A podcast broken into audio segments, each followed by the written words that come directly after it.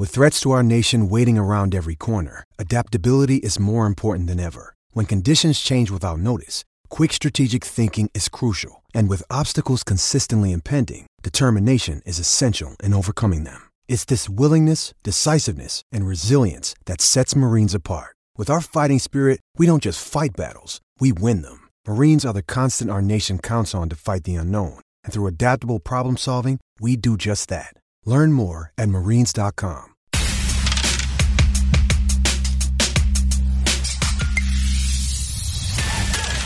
It's the Opposition Research Podcast on HawkeyeNation.com.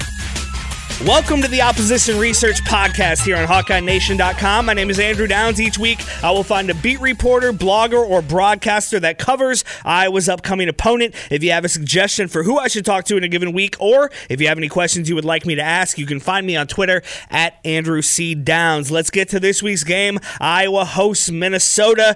The Gophers are ranked seventh and coming off a huge win against Penn State. They are now 9 and 0.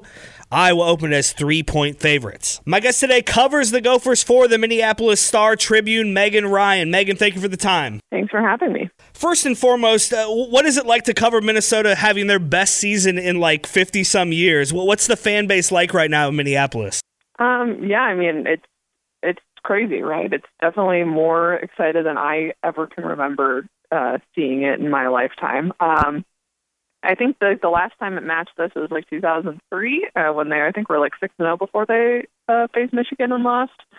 Um, but this is obviously even different than that, and you know they haven't been nine and zero since 1940 or something. 19 like you know like or no 1904. That's it from uh, that's the last time that they were nine and zero. So it's been a really long time, and um, you know, Minnesota, the fan base here is very much like a, a bandwagon thing. That's actually something I got from former coach Glen Mason. Um, you know, there's somebody that if you're not very good or whatever, they'll they'll they'll ignore you, but they love a winner. And so right now, everybody is like kind of at the peak of that, everybody's jumping on. Um, and that's really important to see for the Gophers, at least, considering that they're often an afterthought in this you know pro sports heavy market. So they're kind of getting their due right now, which is cool to see. Yeah, where does Minnesota typically fit into that sports hierarchy in, in Minneapolis? Um, well, it kind of depends, right? Like, I, I definitely think that Gophers football is pretty up there because it's football and college football, and you know, it's Power Five conference, regardless of where they kind of stand in that. Um, but you know, Vikings is always going to be king. Um, the Twins, when they're good, like this past year, um, can really get up there too. Timberwolves have kind of been uh, okay, not very great. So so they kind of do okay for themselves, but not great. The Wild can be good when they're good, but they're not very good right now.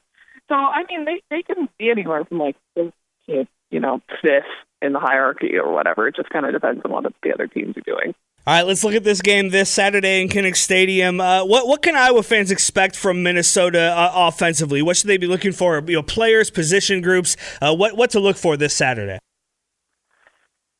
Well, when it comes to the offense, you know, there's a lot of weapons on there, and so there's kind of anywhere you look, you might see somebody who's going to make an impact. Um, the big thing right now are the wide receivers. Uh, they've been awesome all year, and they're coming off with a really good game this last week against Penn State when you know obviously Penn State's got at the time had like the number two rush defense uh, in the country, and so they the Gophers knew they were going to try to put a lot to stop that.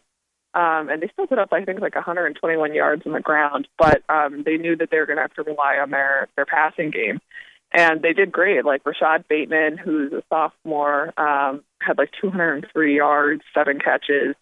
Um, Tyler Johnson, who's the star receiver, going to go to the NFL. He had 103 yards, I think, or 104 yards with seven catches. Um, so, you know, they've got multiple receivers, those two guys, and then Chris Autman-Bell also comes in and makes really clutch catches. Demetrius Douglas has had some good ones, too. So they've got a really deep receiving corps that's very talented. Um, and that can make catches that you wouldn't really think they could or should make, but they do somehow. Um, and then Tanner Morgan, the quarterback, he has these days like he had against Penn State where he just can't miss. It seems like so. He's had two of them at Purdue. I think he only missed one of his 22 passes, and then at Penn State, he or against Penn State, he only missed two of 20.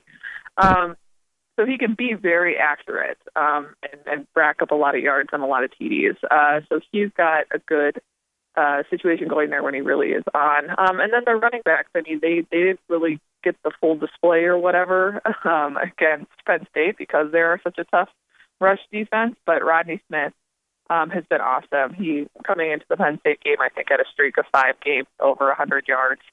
Um, and then they've also got depth there with Shannon Brooks and Mohamed Ibrahim. So uh, there's really a lot of weapons there and things to look out for. But basically, it comes down to the fact that the Gophers are always going to run the ball, are going to try to run the ball, so you can't ignore that.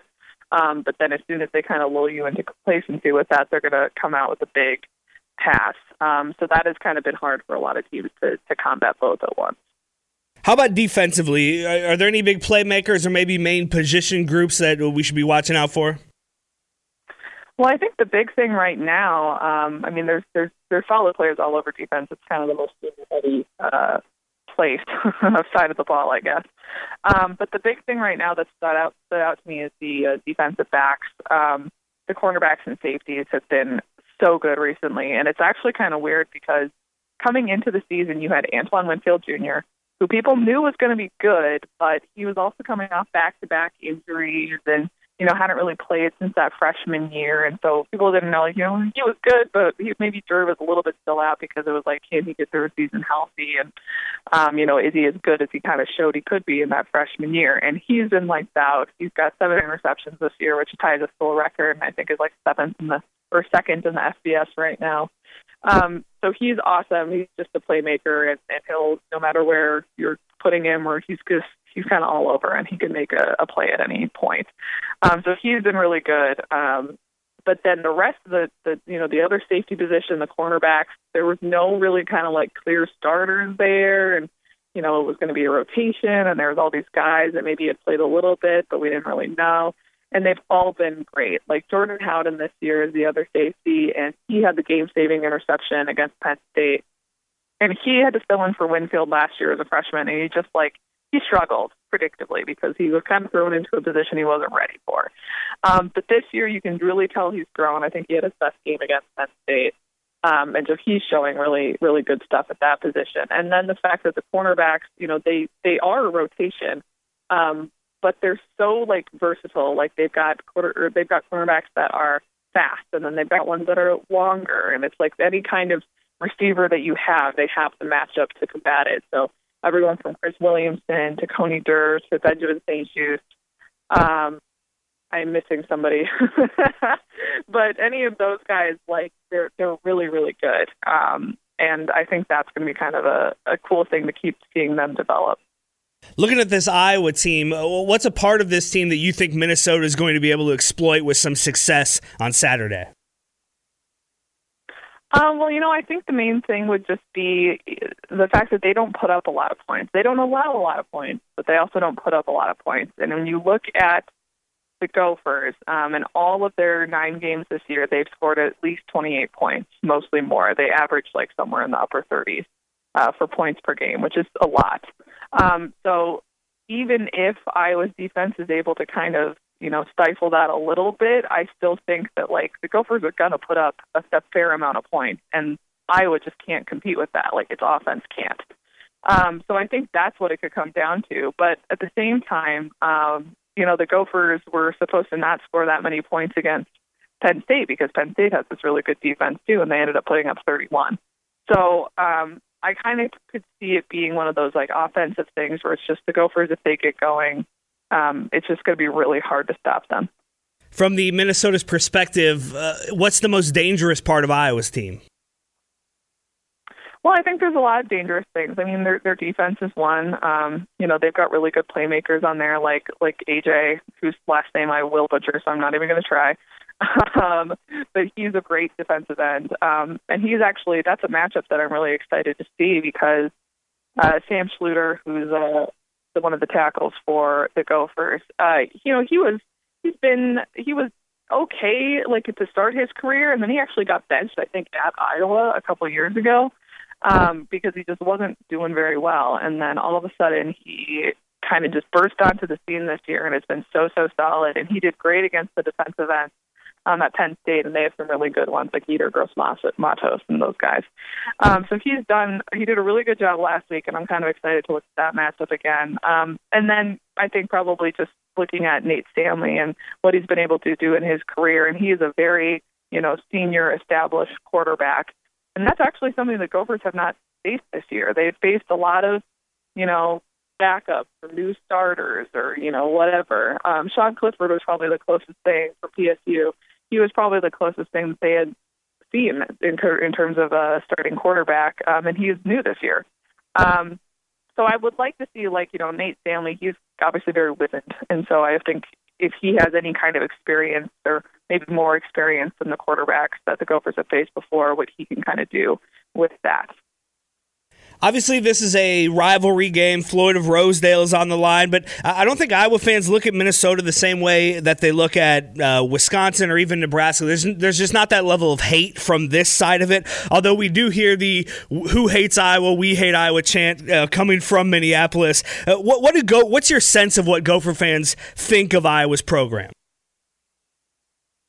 Mean, I, I think there is like a healthy amount of rivalry there. Obviously, Wisconsin and Iowa are the big rivals for the Gophers, and I think there's more maybe vitriol when it comes to the Wisconsin one, just because it has been so long since the Gophers had won in that, and then now that they finally won it back last year, there's kind of this like renewed energy because you know it doesn't feel so one-sided anymore. Um, and then the fact that usually like you know it's going to be the last game of the year and all that goes with that. Um, and it could be, you know, depending on how things work out, there could be a Big Ten West title on the line. So, um, yeah, there, there's definitely more hate on that side, but I, I think, you know, Iowa's still something that fans really get up for and are excited and they want to see, um, you know, the Gophers win in it. And especially when you look at the history of the rivalry again, like Iowa's won the past four years, six of the last seven. Um, and the Gophers haven't won in Kinnick Stadium since 1999. It's been a long time. Um, and fans are kind of getting used to doing things they haven't done in a really long time, like beating Wisconsin or storming the field or, you know, things like that. And so I think there's a lot of fans that are going to be traveling down to this game because the Gophers are undefeated and it's the best chance to win there and they want to kind of see that environment. So I'm kind of excited to see what the atmosphere is like. She is at the other Meg Ryan on Twitter, which is fantastic, by the way. Uh, give her a follow for all your Gopher news. Check out her uh, work in the Minneapolis Star Tribune. Megan, thank you so much for the time today. Thanks for having me. There it is. Let's see if Iowa can kind of get this season back on track now and knock off the Gophers, kind of play spoiler for them as they could bring a 9 0 record into Kinnick Stadium Saturday afternoon. Join Joe Schmelke and myself Thursday evenings at the front row in Clive from 7 to 8 o'clock. You can hear the Hawkeye Nation radio show on KXNO and keep up with everything Hawkeye Sports right here on HawkeyeNation.com. Thank you for listening. Go Hawks.